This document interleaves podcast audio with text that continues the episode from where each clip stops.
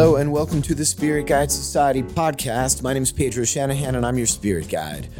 Tonight in the Whiskey Society, we had Mr. Maurice Chevalier IV in town to do his annual end of the year whiskey celebration, the final whiskey society of this decade. Maurice brought out some incredible treasures from his own personal collection, including the Nikka 17. Hotaling's, the company that Maurice works for, is the original importer of Nikka Japanese whiskey to Southern California. He also brought in his annual Infinity bottle. What's an Infinity bottle? You have to check out the podcast to find out. Always remember to enjoy this podcast responsibly. That means enjoy it with those you love, make friends with those you don't. Cheers to you. Happy holidays and Happy New Year from those of us here at the Spirit Guide Society podcast. Thank you, Maurice. Thank you.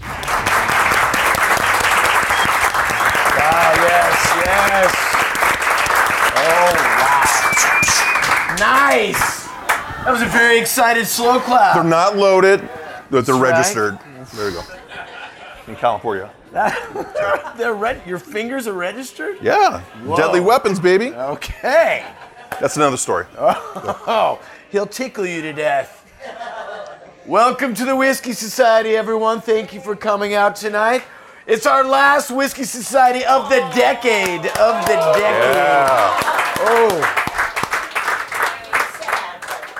It's not that sad. Means we're, we should be happy. I've been doing this for 10 years now. Yeah. Whew. It's not sad because I've been waiting for this, the 20s. I'm going to bring the Charleston back. Oh. Dun, dun, dun. Waited 100 years for this moment. You, you, wait- Not me, Wow. well, kind of. Spiritually. You were a little tiny baby when that dance was Yes, I popular. well, if you guys have not been around for our like end of the year tasting for the last five years, we've done. I think this this is number five, year. yeah. This is Maurice Chevalier IV from Hotaling's, Everybody, thank you. San Francisco based. They handle Anchor Distilling, but you guys also you're a very unique company. Yeah, absolutely. You guys import some products. You also have some products that are made here in the States. Give us a little background of Hotaling's and, and your role in it because it's changed over the years. So it started 10 years ago in October. I hit my 10 year mark this year. So I remember this was one of the first LA accounts that I did, and I had my little bag of, uh, at that point, it was Price Imports. Price Imports. So Price Import, we had all the crazy, weird stuff, the liqueurs and whiskeys. We had Duncan Taylor and Springbank and Glendronach, all that stuff. Before anyone had ever heard of Glendronach or Yeah, or before it blew it up. was- yeah. You're welcome, America. yeah. and now Springbank, one of the most cherished brands out there for sure. I love Springbank. I miss it, but uh, it had that connection, that Campbeltown connection with Mr. Taketsuru. We kind of we'll talk about that uh, a little bit later. But anyway, I was um, I was working for the broker for Price Imports. Give you a quick thumb, thumbnail sketch, and uh, I actually had an opportunity to come here with Henry Price. Remember, and we laid out on that rail probably 42 bottles of whiskey. It was crazy. And I remember I met you because you let us through the elevator, and you, I think you had a mohawk at that. I did have a mohawk. He came and he was like shredding. It's like I didn't know Maynard James Keenan worked here. You Yes. look exactly like him. So, um, but yeah, we did the quick run through, and uh, I'm this. So when we do, I get, get emotional. Sorry. So when we do this uh, end of the year tasting, it's like a wrap for me for the year, but it always reinforces how much of a blessed man I am, and it's to kind of grow up here, um, good bones, just good people, and then the holiday spirit. And what way, what better way to, to have the holiday spirit than with a glass of whiskey? But I, I digress. Anyway, so that's uh, Price Imports. We ended up merging with uh, Anchor Brewing and Distilling. So we did that for a couple of years. Sapporo purchased the brewing portion of Anchor. So since the brewing portion came first, they owned all the rights to the uh, name Anchor. So we're the distilling team, and we were trying to figure out a name. And uh, I was hoping, God, I hope they come up with a good name, not something cheesy like Golden Gate Distilling, because we wanted a connection with San Francisco. And then uh, a few months went by, and then when they um, uh, gave the announcement that we were going to be Hotaling and Co., I'm like, oh, it makes sense. So we have named our company after Anson Parsons Hotaling, who uh, up until right before Prohibition was the number one uh, uh, best-selling, or most successful wine and spirit merchant on the West Coast. And his claim to fame is uh, he died in 1900, but six years later, uh, his warehouse survived the great earthquake of 1906. And I'll give you a little bit more of that information as Which we taste also one caused of a the expressions. massive fire that pretty much burned down San Francisco. Yeah, it's a little like some fun facts on that. Some fun facts on that. So, uh, speaking of that, are we we're pouring the Old Potrero first? Uh, yes. Looks like excellent. So Old Potrero is uh, an homage to where the distillery currently is. We will be moving our distillery to a pretty cool location that I can't tell you, but it's going to be in the heart of San Francisco, and it's really going to take us to the next level as far as experimentation and moving us forward as um, really leaders in the rye and high rye and whiskey category. Um, Old was a passion project by Fritz Maytag. Fritz Maytag was uh, the founder of Anchor Brewing and Distilling, so he saved Anchor Steam, Anchor Brewery, in 1965. He was studying at Harvard. This is Harvard. God, he would kill me for Stanford. and uh, Not Harvard, not not like Harvard at all. we'll fix it in edit, right? A- Yes, like So as a Stanford. student, he would uh, get a burger and beer at a place that's still uh, on the campus or near the campus called I- uh, the Oasis. And the Oasis, he would get a burger. They have a great burger and a glass of Anchor Steam. Now, he was really upset because sometimes he'd get a just fresh, crisp glass of Anchor Steam. The next week he'd come in and it'd be sour and flat, and there was no consistency. So, what does a kid with the name Maytag do? Maytag meaning Maytag blue cheese, Maytag appliances. You might have a little scratch to buy a brewery. So he decided to do that, and he really was the, the forebear of the craft beer movement in the United States. You always think that's in the mid to late 80s. He was actually the one that started that flag, uh, planted that flag, because Anchor Steam is a uh, true one of the uh, America's uh, craft beers. So he wasn't happy with that. He was still wondering, like, what's on the other end of that uh, that mountain? And he said, why aren't there more like true traditional ryes like the old days? America was actually we were technically built on rum, but after there were some disagreements with the motherland, mm-hmm. we moved from rum to whiskey. And rye was our heritage because it was Pennsylvania, Ohio, that's rye country. And after the whiskey, whiskey rebellion, we moved south where you had an abundance of corn. But rye is the backbone of American whiskey. So he said, I want to bring back a traditional pot still rye, because there was only maybe like three out there um, in, the, in the 90s. And he just started, decided to make Old Potrero. three So- three ryes pretty much out there. Not not even pot still ryes, just like three ryes out yeah, the and, market. and technically, uh, I'm probably going to butcher the name. Is it Labatt and Bro and Ro, um, the guys that do Woodford Reserve? Reserve. That's technically triple distilled, but they were actually mothballed at the time, Mm-hmm. so they were kind of off, off there. But we were traditional, 100% pot still, 100% malted rye, not cut with anything. And the brewing team really fell in love with that full-bodied malted component. It coats your mouth. It definitely is a session whiskey, and it's completely on the other end of the spectrum of the traditional ryes that we think of as far as that mint, uh, grassy notes, spicy notes. So we have another rye that we just uh, imported and partnered with about a year and a half ago.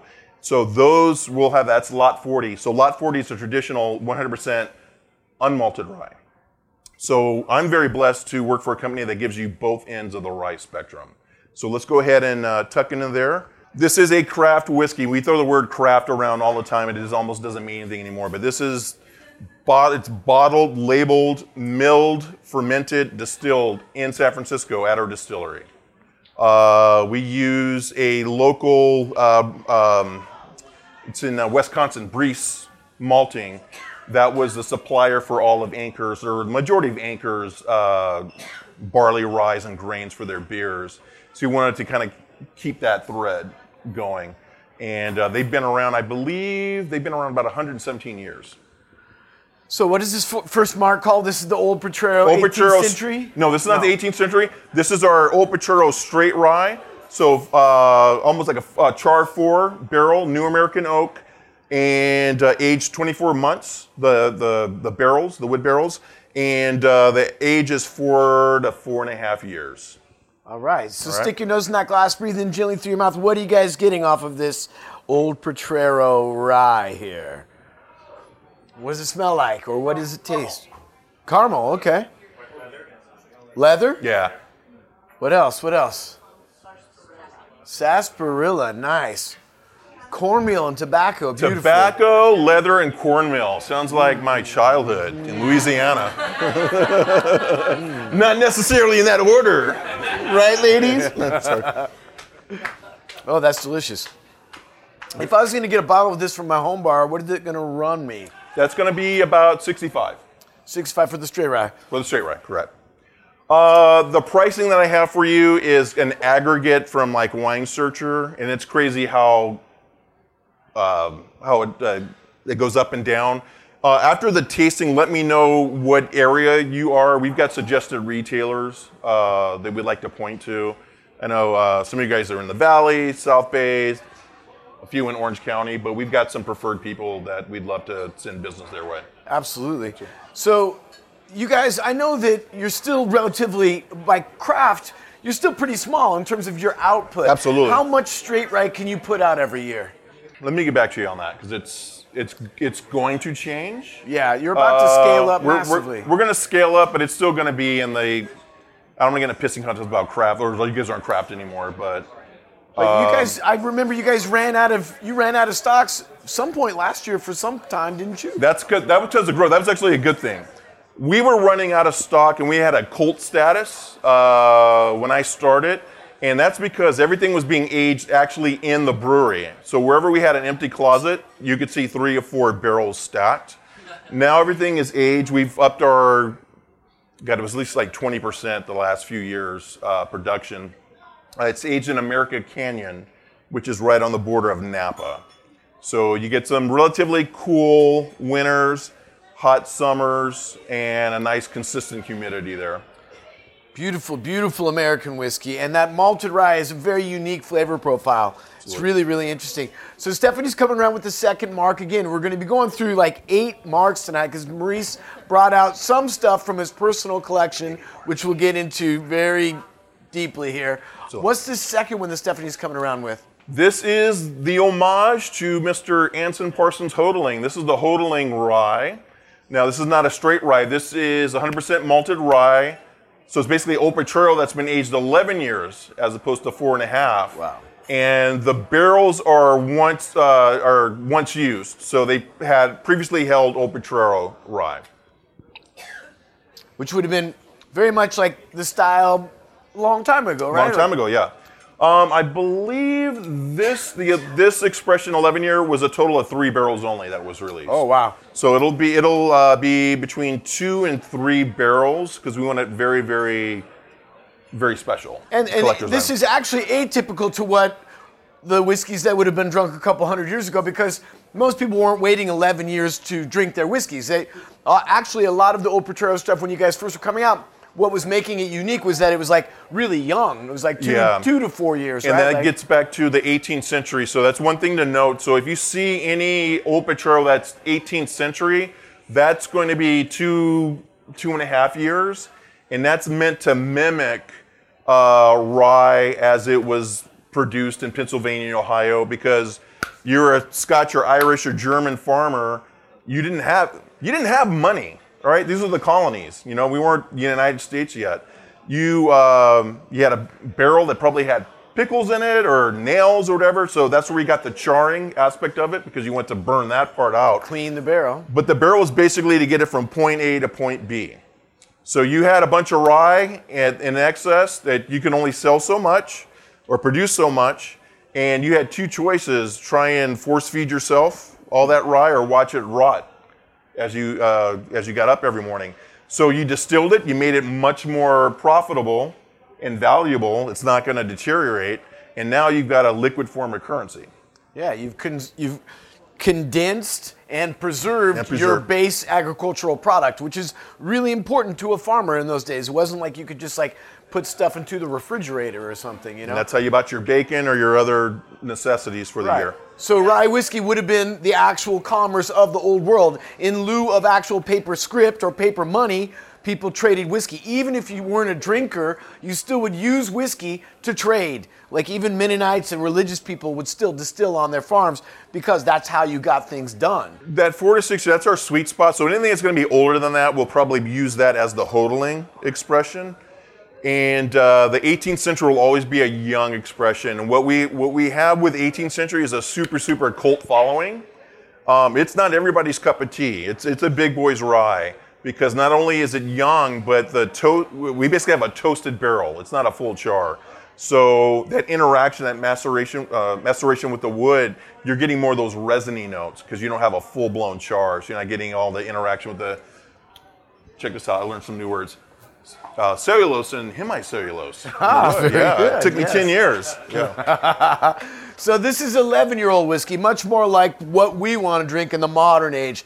Nice aged, fully matured whiskey, or what we would define it in the modern era as being fully matured. What are you guys getting off of this Old Potrero 11-year-old rye whiskey here? Tari. Tari, I get a lot of tar and brine. I'm getting a lot of stewed fruit actually. It's really, really fruity to me. But the oak comes through really strong. What are you guys getting off of this? Figs. That's what I'm. You know, I'm getting like that kind of figgy, like stewed fruit. You know. Say again. Butterscotch. Wow.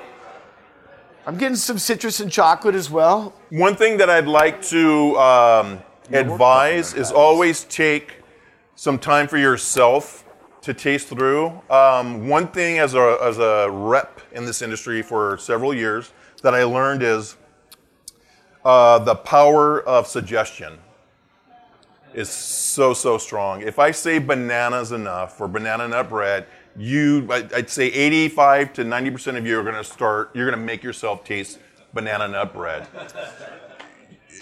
As a rep, I must use my powers for good, not evil. That's why I try. I always bite my tongue to say because I, I don't like going to. I love going to tastings.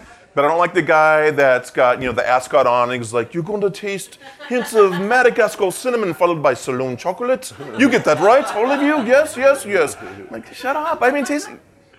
I'm going to tell you what I taste. It's, yeah. I'm it's- sorry. I mean, I'm just end of the year. I'm fired up. so slow down, slow down and enjoy. Let the whiskey talk to you. That's a gorgeous whiskey. Love it. And you said this was only a three barrel release, so extremely hard to get your hands on. So if you see it at your local liquor store, if you're into it, grab it because there's not that much to be had. Wow, really unique. But really, I get that oaky. It's also got a floral note. I get like a little bit of honeysuckle and lemon on the finish. And then on the back end, banana and banana nut bread, right? Yeah. Right? You get that? Followed by Madagascar cinnamon. Coco- Le coconut.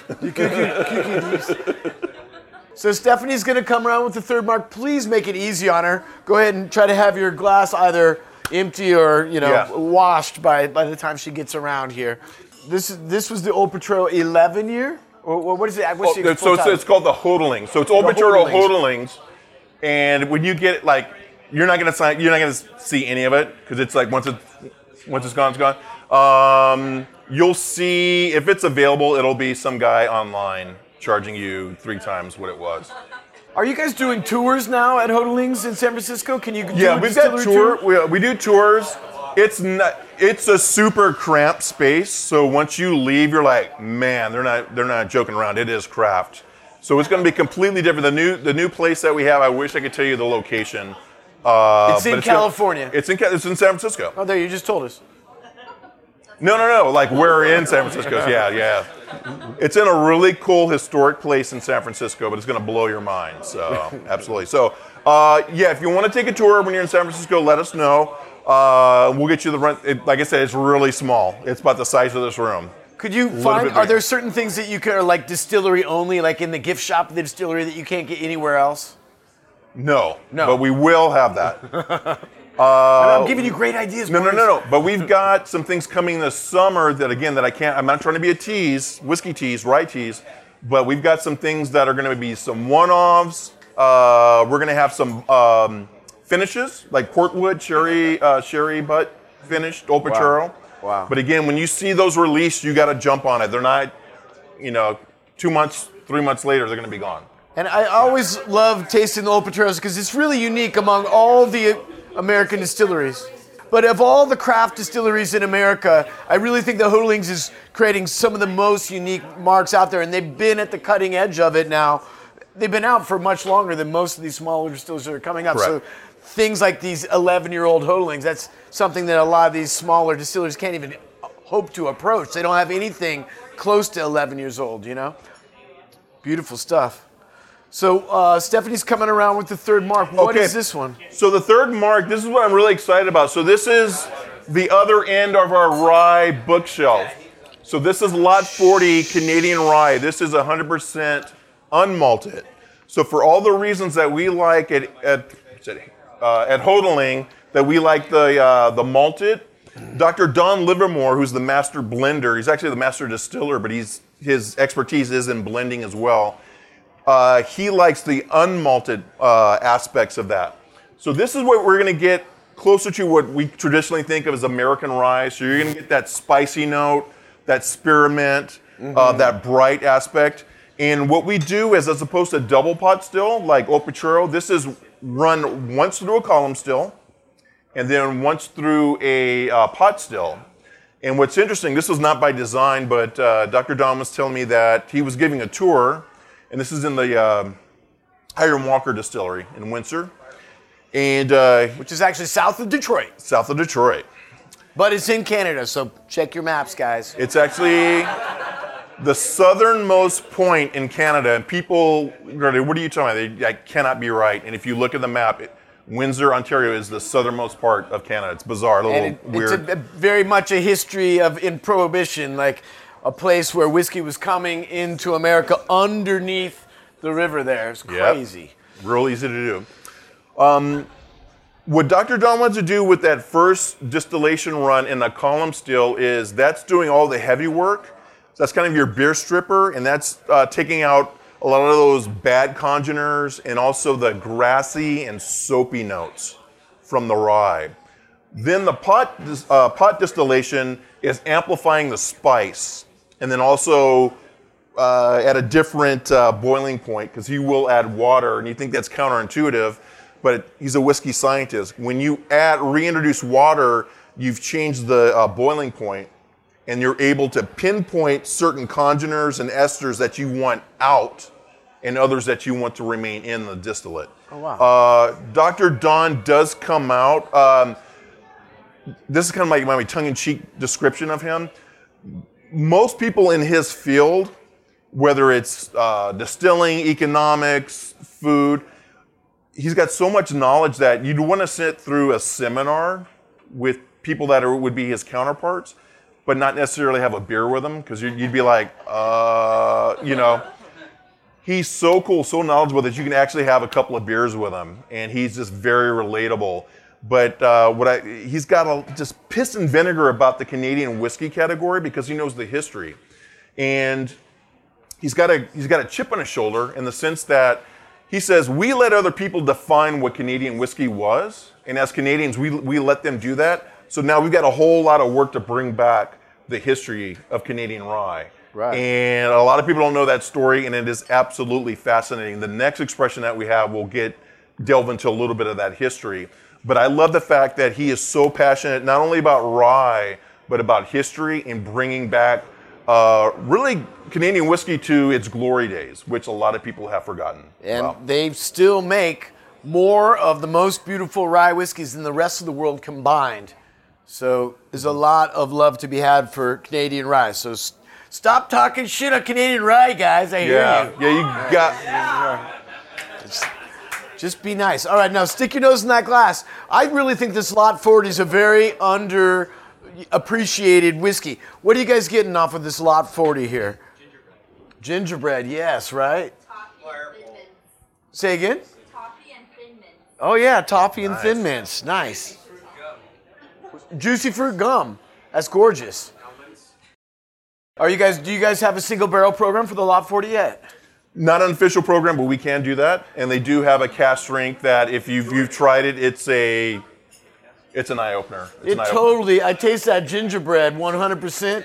This would be excellent in some eggnog. Boom. Whoa. saying. Come on. Just saying. Now you can see Lot 40 uh, compared to Opechar, where you have the, your different cocktail applications as well. Uh, the same rye, traditional rye cocktail would not. Some some would work, some would not, and they each have their own place as far as either sipping neat or uh, a cocktail application. Again, super blessed. This brings everything full full circle this this time of year. That when I get home, as a as a whiskey rep, as a spirits rep, depending on my mood, I've got something in my cabinet that I can enjoy. So Old Potrero for me is I really start to tuck into that starting in September and now. This is my Old Potrero days. When it's hot, humid, nothing nothing I crave more than Lot 40 because that's like my uh, aperitif Yeah, of yeah. rye and whiskey. And uh, so I kind of use the analogy where Opechero has that those deep notes, the funk. So Opechero is the Bootsy Collins. If it was a, and then uh, Lot 40 is Eddie Van Halen. You get those high notes. So, Ah. yeah. Excellent rock and roll references. Yeah. Wow, that's beautiful. I Got really it? love the Lot 40. So Stephanie's going to come around with our fourth mark. We're keep on going because we have so much whiskey to get through tonight, thanks to Maurice. Now, Maurice, they, Yes, you've been with the company for 10 years now, and you've continued to move up, and, and now you're just like on the road all the time. So what's your territory now personally? You've like expanded in so many ways with your job.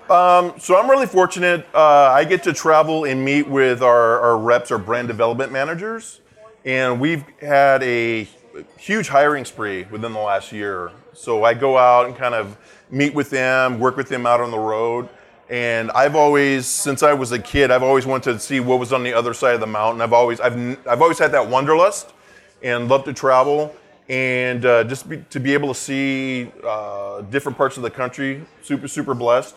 And so the trip, the education trip that we took to um, to Lot 40 and Gooderham and Worts that we're trying now, um, it was my first time in Detroit last year, and. Um, you know, I think I mentioned uh, the other time you, you've got cities that are on your bucket list, and Detroit was not on my bucket list. It was like on another list that, but rhymed with bucket. Yeah. Um, but I was blown away to see that creative destruction and to see uh, what's happening with Detroit.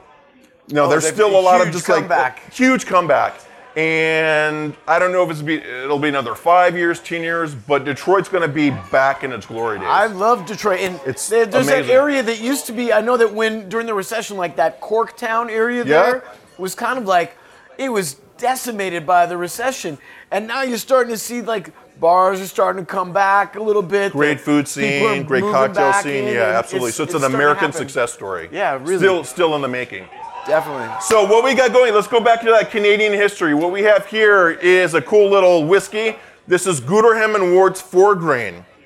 Now, uh, going back to Canadian history, the people that actually built Canada were the whiskey barons because they were the ones paying taxes. So Hiram Walker, uh, James Gooderham, William Worts, those two gentlemen were brothers-in-law, and they moved from uh, Great Britain or from England to Upper Canada. This was 1832. Now, the, the reason they went to Canada, they wanted to get into milling, to mill grain, flour, whatever was up there, because Upper Canada at that time was you had this swath of just abundance of wheat, rye, a little bit of corn, but also barley.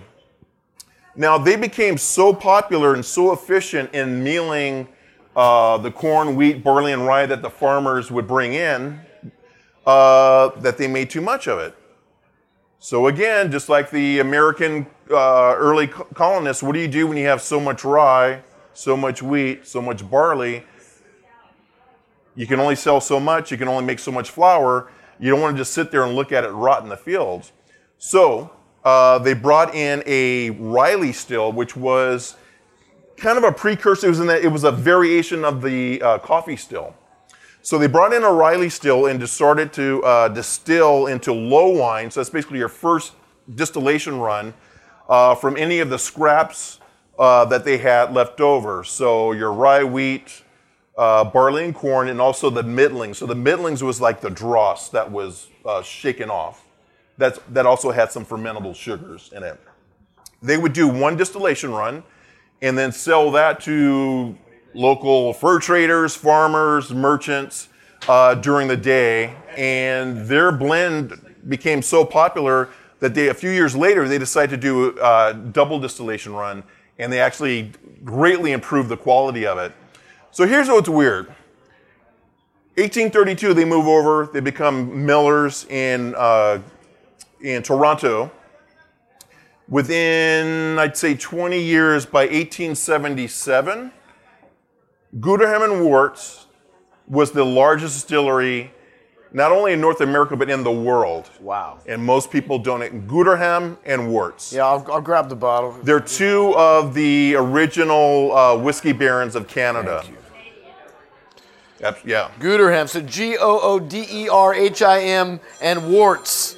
W O R T S. And Worts would, that was somebody's name, or we're talking about that's what you make your beer, is your wort, right? That's his name. It's kind of a He was named Weird. after beer. named after beer, yeah. Wow. So the biggest distillery in the world that you've never heard of, right? Gooderham and Worts. What This are the four grains? That's a great question. Yes. The four grains used in this barley, wheat, corn, and rye. Wait for it, this is going to get good. Now, with Canadian whiskey, everything is distilled and aged separately. So here we go, we're going on a little ride. Buckle up. The corn is double distilled, set aside and aged separately. The wheat, barley, and rye is both column distilled, and that's set aside and aged separately, and then pot distilled, and that's set aside and aged separately. That's where Dr. Don gets the work as the master blender. And so he'll take all those age statements and then blend it to get what you're tasting here. What's the average age? Hey, Listen, it's a great question. Don't get. What's the average age? Well, what's the average age? Let's take our American hats off, put our Canadian hats off, even though men without hats is a Canadian bet. Eh? Hey, hey. It's so sorry. It's all about the taste and flavor profile. So everything's aged in Windsor, Ontario, right? That area, that Great Lakes area, is the number one per capita uh, area for thunderstorms in North America. So what that means is in Pike Creek, Canada, where we age all of the Canadian whiskey, our Canadian whiskey, super super Arctic winters, almost subtropical summers. So when I went to Pike Creek and uh, visited the warehouse, they have barrels that are less than three years old, where the state, excuse me, the uh, metal hoops are already rusting because of the amount of condensation. They have to open the doors three hours before you can come in, because if you were to immediately walk in, you would take maybe eight steps and then have the best death of your entire life. There's that much. That's how I want to go, right? You can only do that so many times, guys. Yeah. So I say that to say this. Let's sometimes, and we're we're getting a little bit better with the whole age statement thing. It's actually, in this case, it's doing you a disservice to put an arbitrary age on it because it's not going to be the same whiskey year in and year out. It's up to the nose and the mouth and the sensory, uh, olfactory senses of Dr. Don to make sure that you have this damn good Canadian whiskey. So what are you guys getting as you stick your nose in that glass? The Gooderham and Worts four grain whiskey. Is this available in Southern California? Absolutely. It's Oh been out a couple of months, yeah. Wow. So I've never tried it. Maybe a lot of you haven't tried it either. So a new, beautiful four grain whiskey to the Southern California market. What are you guys getting? Wheat, lemon. Lemon. Yeah, I get lemon. Okay. Okay. What else you guys getting? Cinnamon toast. Nice. Caramelized onion. Caramelized onion. Nice. So Maurice, that's delicious. What is the bottle price on the Gooderham and, Uh, and Morris? price for Gooderham is 40 bucks. Wow. Really unique and really beautiful. Absolutely. Well, that's delicious. Uh, anybody on whiskey uh, whiskeygram Instagram? He's a CDM. Uh, I believe it's CDM Whiskey Doctor. If you want to follow Doctor Don, Oh, yeah. do, do that. and Maurice, if you've ever if you've ever checked out Maurice's Instagram, it's a lot of fun. What's your tag? M, and then my last name C H E V A L I E R, and then I and V for the fourth. Maurice. By the time you do the M Fourth. C H, it pops up. Yeah, M Chevalier I V. check it out. He's got a lot of his whiskey travels up there, so it's a ton of fun to follow. Yeah. So now we're jumping off continent. So now we're going to go to Ireland. So this is going to be Dingle Distillery. Uh, we partnered with Dingle uh, heading into our second year. It is what they call the first purpose-built distillery in Ireland in over 100 years. So uh, I believe it was 2012 was when the first new make came off the still. And I would say in less than 90 days after that, you had all these new distilleries popping up in Ireland. And it still blows me away. I still can't comprehend that up until that point, all of the whiskey coming out of Ireland was basically three, like three or four distilleries, right? Three or No four more than distilleries, yeah. Irish Distillers Limited was, was the constel- consolidation of the entire Irish whiskey business in order to preserve it because they were getting crushed due to lack of demand. so they consolidated. So Dingle, they do a traditional Irish pot still, and this is their single malt. So I'm going to blast through this real quick because I want to make sure I give uh, the people involved their uh, their props. This was a passion project of Ol- the late great Oliver Hughes that uh, passed away about two years ago. He was uh, I like to, like to consider like the Fritz Maytag of Ireland. He started the Porterhouse Brewing Company, and uh, there's a Porterhouse Brewing Company in um, in New York. Uh, I don't know if there's any other ones in the U.S., but there's one in New York that's on the same block as Dead Rabbit, and then they have some other uh, properties there. But Oliver Hughes was like Fritz, and he goes, "I want to, I want to bring more beers, like craft, robust, nuanced beers to Ireland." And you, you can imagine the crap he got. Like, Oliver, what are you doing? You're daft. We got Guinness. That's all we need, right? But he took everything everything just said it was going to fail. But he invested, he had the passion, and his passion paid off, where it, it basically gave Guinness a run for its money. It's like one of the most successful breweries in Ireland. So he parlayed that success into Dingle. So in 2012, the first uh, uh, new make came off the still. This is in Dingle, Ireland. So it's one of the most uh, western parts in, uh, in Europe they say the most western, but I think like Iceland might might have something to say about that. Anyway, but you know where we know we're getting at that. So very unique environment for the maturation, very subtle, a lot of maritime influence. It would be very similar to Campbeltown, Oh, really? like a uh, like our Springbank. So you do get some maritime influence uh, on the barrels. What you're tasting is the the latest incarnation. This is batch four. That's had bourbon port and sherry wood finish on it to give it a little bit. but little. there's there's no peat on this whiskey, right? No peat on it. Okay. Uh, all the barley is sourced locally within 100 miles. The water's super pure. It's in a, a deep water well directly beneath, uh, beneath the distillery, about 240 feet. And uh, here's the main thing you need to know about, about Dingle. This is about using your mentorships and just saying they could have easily just bought a still and just started firing up the still and making whiskey. They said, no, this is a new venture for us. Let's, let's surround our, ourselves with successful people. So they hired somebody to come and not only uh, consult with the distillery, but also build their stills. This gentleman's named Mr. John McDougall. John McDougall is a whiskey legend in Scotland. He's the only, I'm not sure he's the only person, but he, I think he's the only person alive that has managed a distillery or consulted for a distillery in all the recognized uh, regions in Scotland.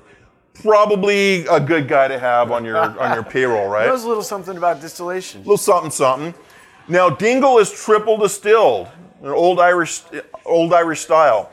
Each still uh, has a purpose. So we have our wash still, our intermediate still, and our spirit still. The wash and intermediate still, Mr. McDougall made sure they had a uh, uh, an onion ball or a reflex ball because he wanted the maximum amount of contact, the spirit to have contact with copper. Copper is our friend. Uh, it strips away all that sulfur, the sulfur oxide, all the bad congeners we don't want. So that first wash still is doing a lot of your heavy work. That's just basically separating your, you know, your foreshots, feints, heads, and tails. That immediately goes into your intermediate still. That does a lot of your uh, mid-level work where you can kind of concentrate on where you want your hearts, That makes zero sense. in on that point, and then we put it in the spirit still. So your spirit still is basically your spit shine. That just that any rough edges that are left, that's what the spirit still uh, takes away. The final result is this silky smooth distillate that's aged in Dingle, Ireland. Uh, it's young. It's about seven years. I think it's this one's seven years old.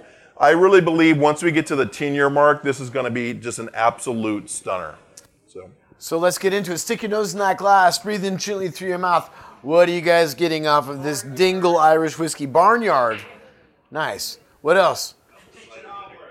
Peach cobbler. Wow.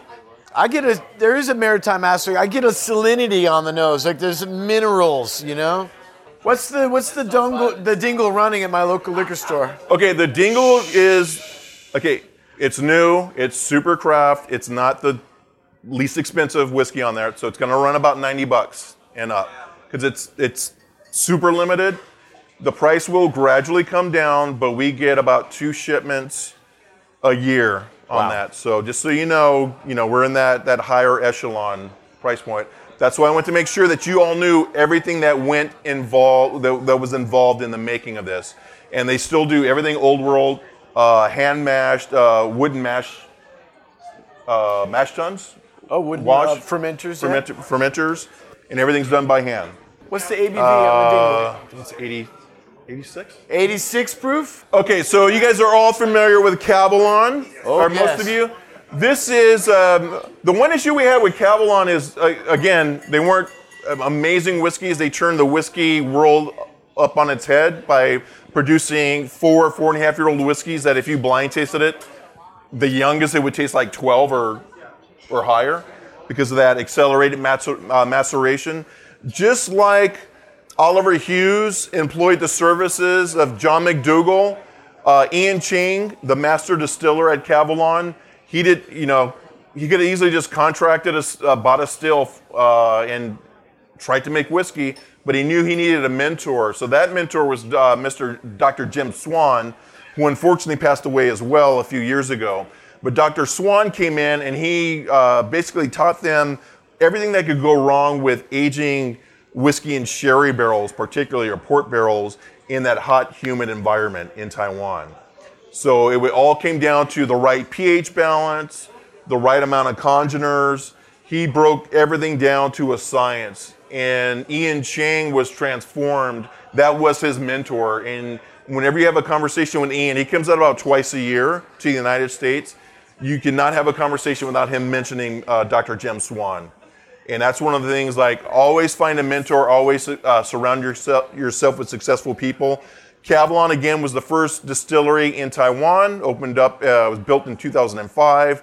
First liquid came off the still in 2008. So what you're having here is just kind of a really good entry level. Uh, comes in at about 60 bucks. It's meant to be enjoyed neat and also uh, cocktail application. So this which which of the Kavalan is this? Yeah, no, expert. yeah. Which of the Kavalan? This is the the newest expression, distillery select.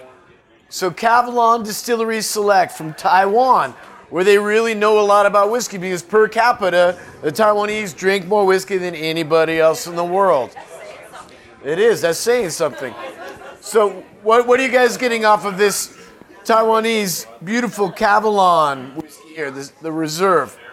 The nose is amazing. Sherry, yeah, the sherry. Yeah, the sherry comes through really strong. Dark cherry, what? Honeyed pork. Wow. What did you say, Kim? Stewed stewed prunes. Well, uh, this has a certain rubberiness to it too. The Kavalan, like it's got an intense like phenolic something on the nose, and that's coming from those different casks. There's no age statement on this reserve, right? No, so in anything from Kavalan, you're about four, four and a half years. Uh, you can't really extend after that because you'll get too much tannins in the wood because the maturation process. Because it's super so humid there. And super humid, super hot. super hot, and the, the actual rack houses are in an urban environment. They're not like out in the country. So there's a lot of cement. It's, it's a very, very hot place to be trying to In the Elon whiskeys. Valley, yeah. The Elon Valley. Wow. She's gonna, she's gonna, she's gonna punch me in the face. I want to do something real quick. I love this opportunity every year to meet with you guys. I always want to make sure something special. So I'm gonna play something real quick. What's in my sack? Ooh. Just uh-huh. pull some. Oh.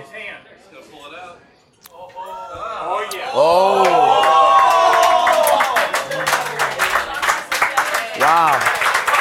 Wow. Are you mad at me? The Nikka 17. Wow. And this is a full bottle. Thank you so much for this, Maurice.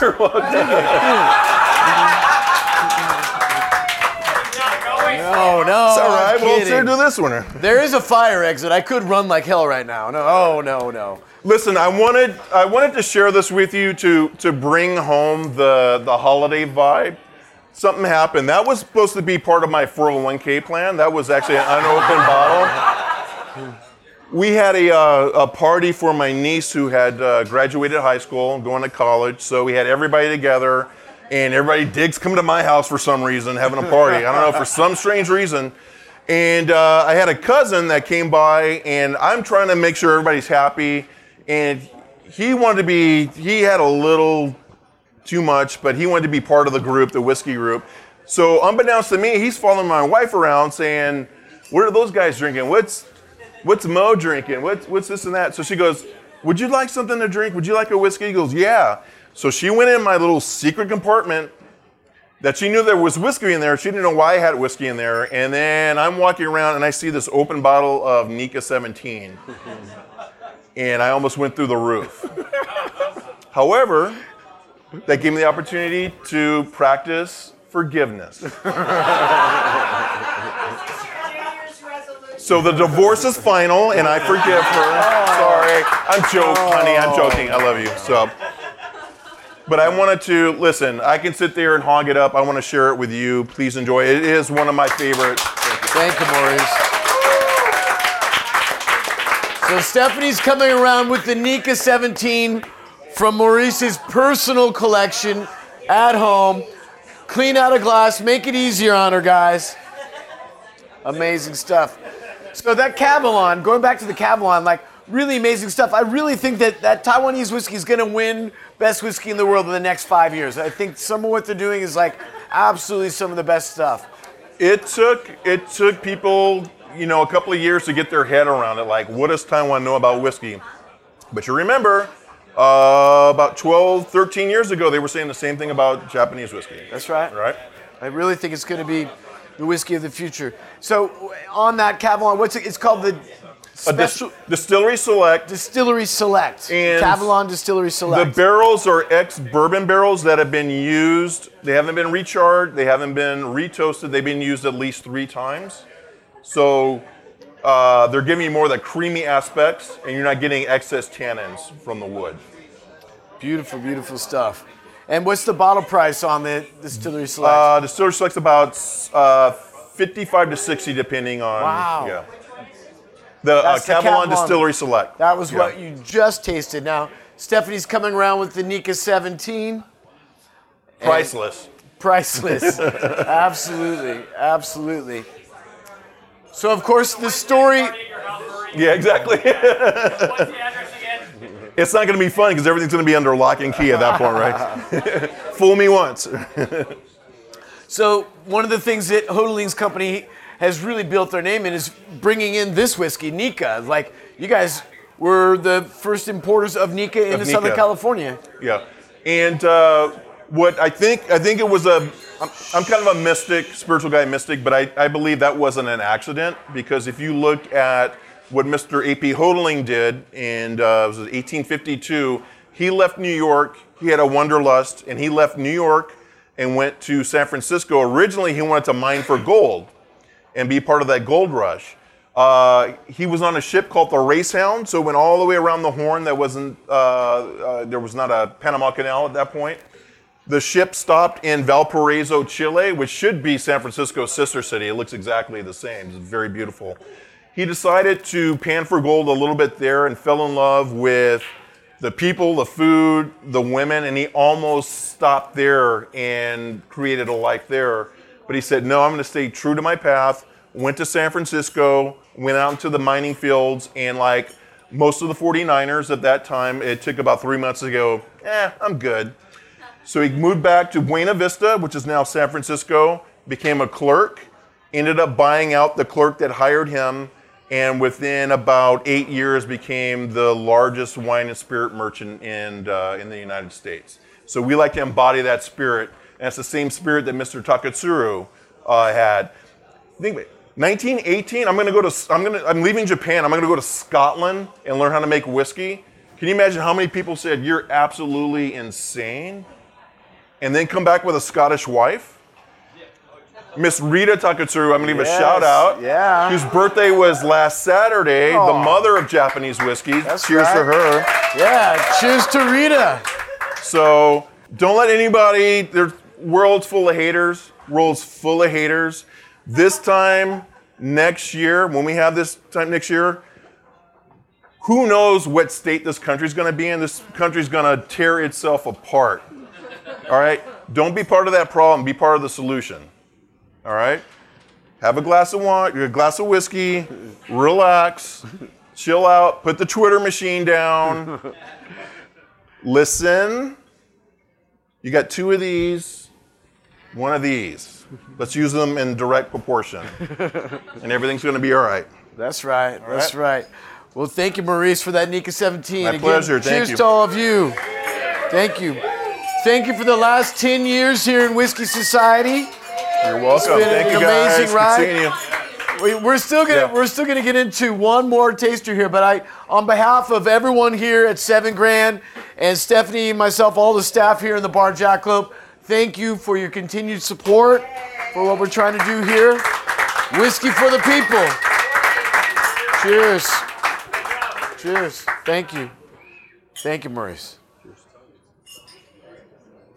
Mm-hmm. Wow, that Nikka 17, one of the best whiskeys in the world. Crazy. Maria, you got to get in on some of that. Maurice just passed around the bottle of the Nikka 17. Watch out, Maria will take the rest. It's like on the Nikka 17. If you can find it, how much is still out there? If you see it again, it's some guy selling you the Pappy Van Winkle he was able to get, right? So it's when you see we get it twice a year. Uh, we put out a press release letting everybody know.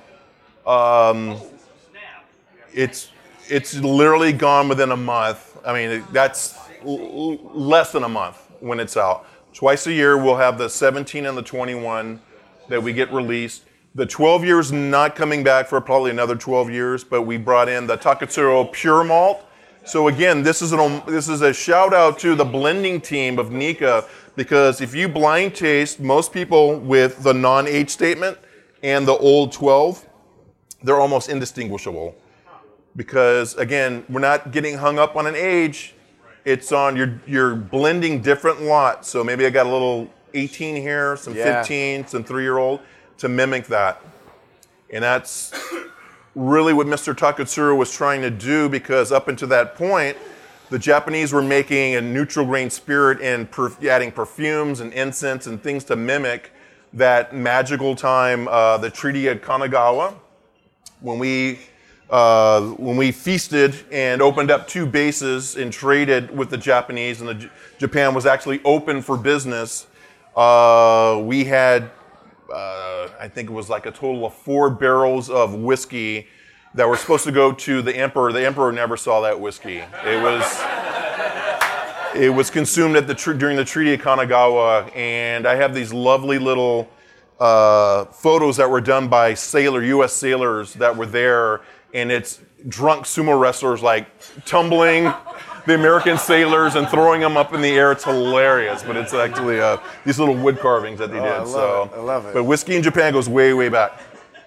And what is this next thing that Stephanie's going to bring around here? Okay, real quickly. when before I got into the industry, I was in promotional advertising. And every October for about four years, I would have a party for my clients, my really good clients, where we would do a whiskey tasting and I'd cook food for them. And I called it Scotchtoberfest. So I didn't know what I was doing. I was just like, like this feels right to me. Let's let's uh, have some whiskey. Three of my clients were part of the St. Andrew Society, so that's all about uh, Scottish heraldry and what have you. So they would come to my house in full kilt. So the first time I had my Scotchtoberfest, my wife opens the door. She's like, "What the hell is going on here?" So I'm like, "Oh no, no, that's that's Chris Chris Summerton. Bring him in." The third year, I was grabbing uh, a bottle of wine for my wife's best friend at High Times Liquor in Costa Mesa. If you haven't been, if you get in Orange County, you got to go to High Times. Uh, there was a gentleman repping Talisker at the time, and he was in full kilt. And I was walking by, I'm like, God, I'm gonna try me some Talisker. And he goes, Hey, we ever had Talisker? And I'm like, Yeah, but I could get home real quick. And I'm like, Here's the deal. Here's my card. Can I please call you? Because I'd love your expertise. Like, I've had Talisker, I'm a big fan. But he goes, Yeah, give me, here's my card too. So I called him the next week and I said, Hey, I met you at High Times. I'm having a, little thing I called Scotchtoberfest. He's like, Oh, that's great.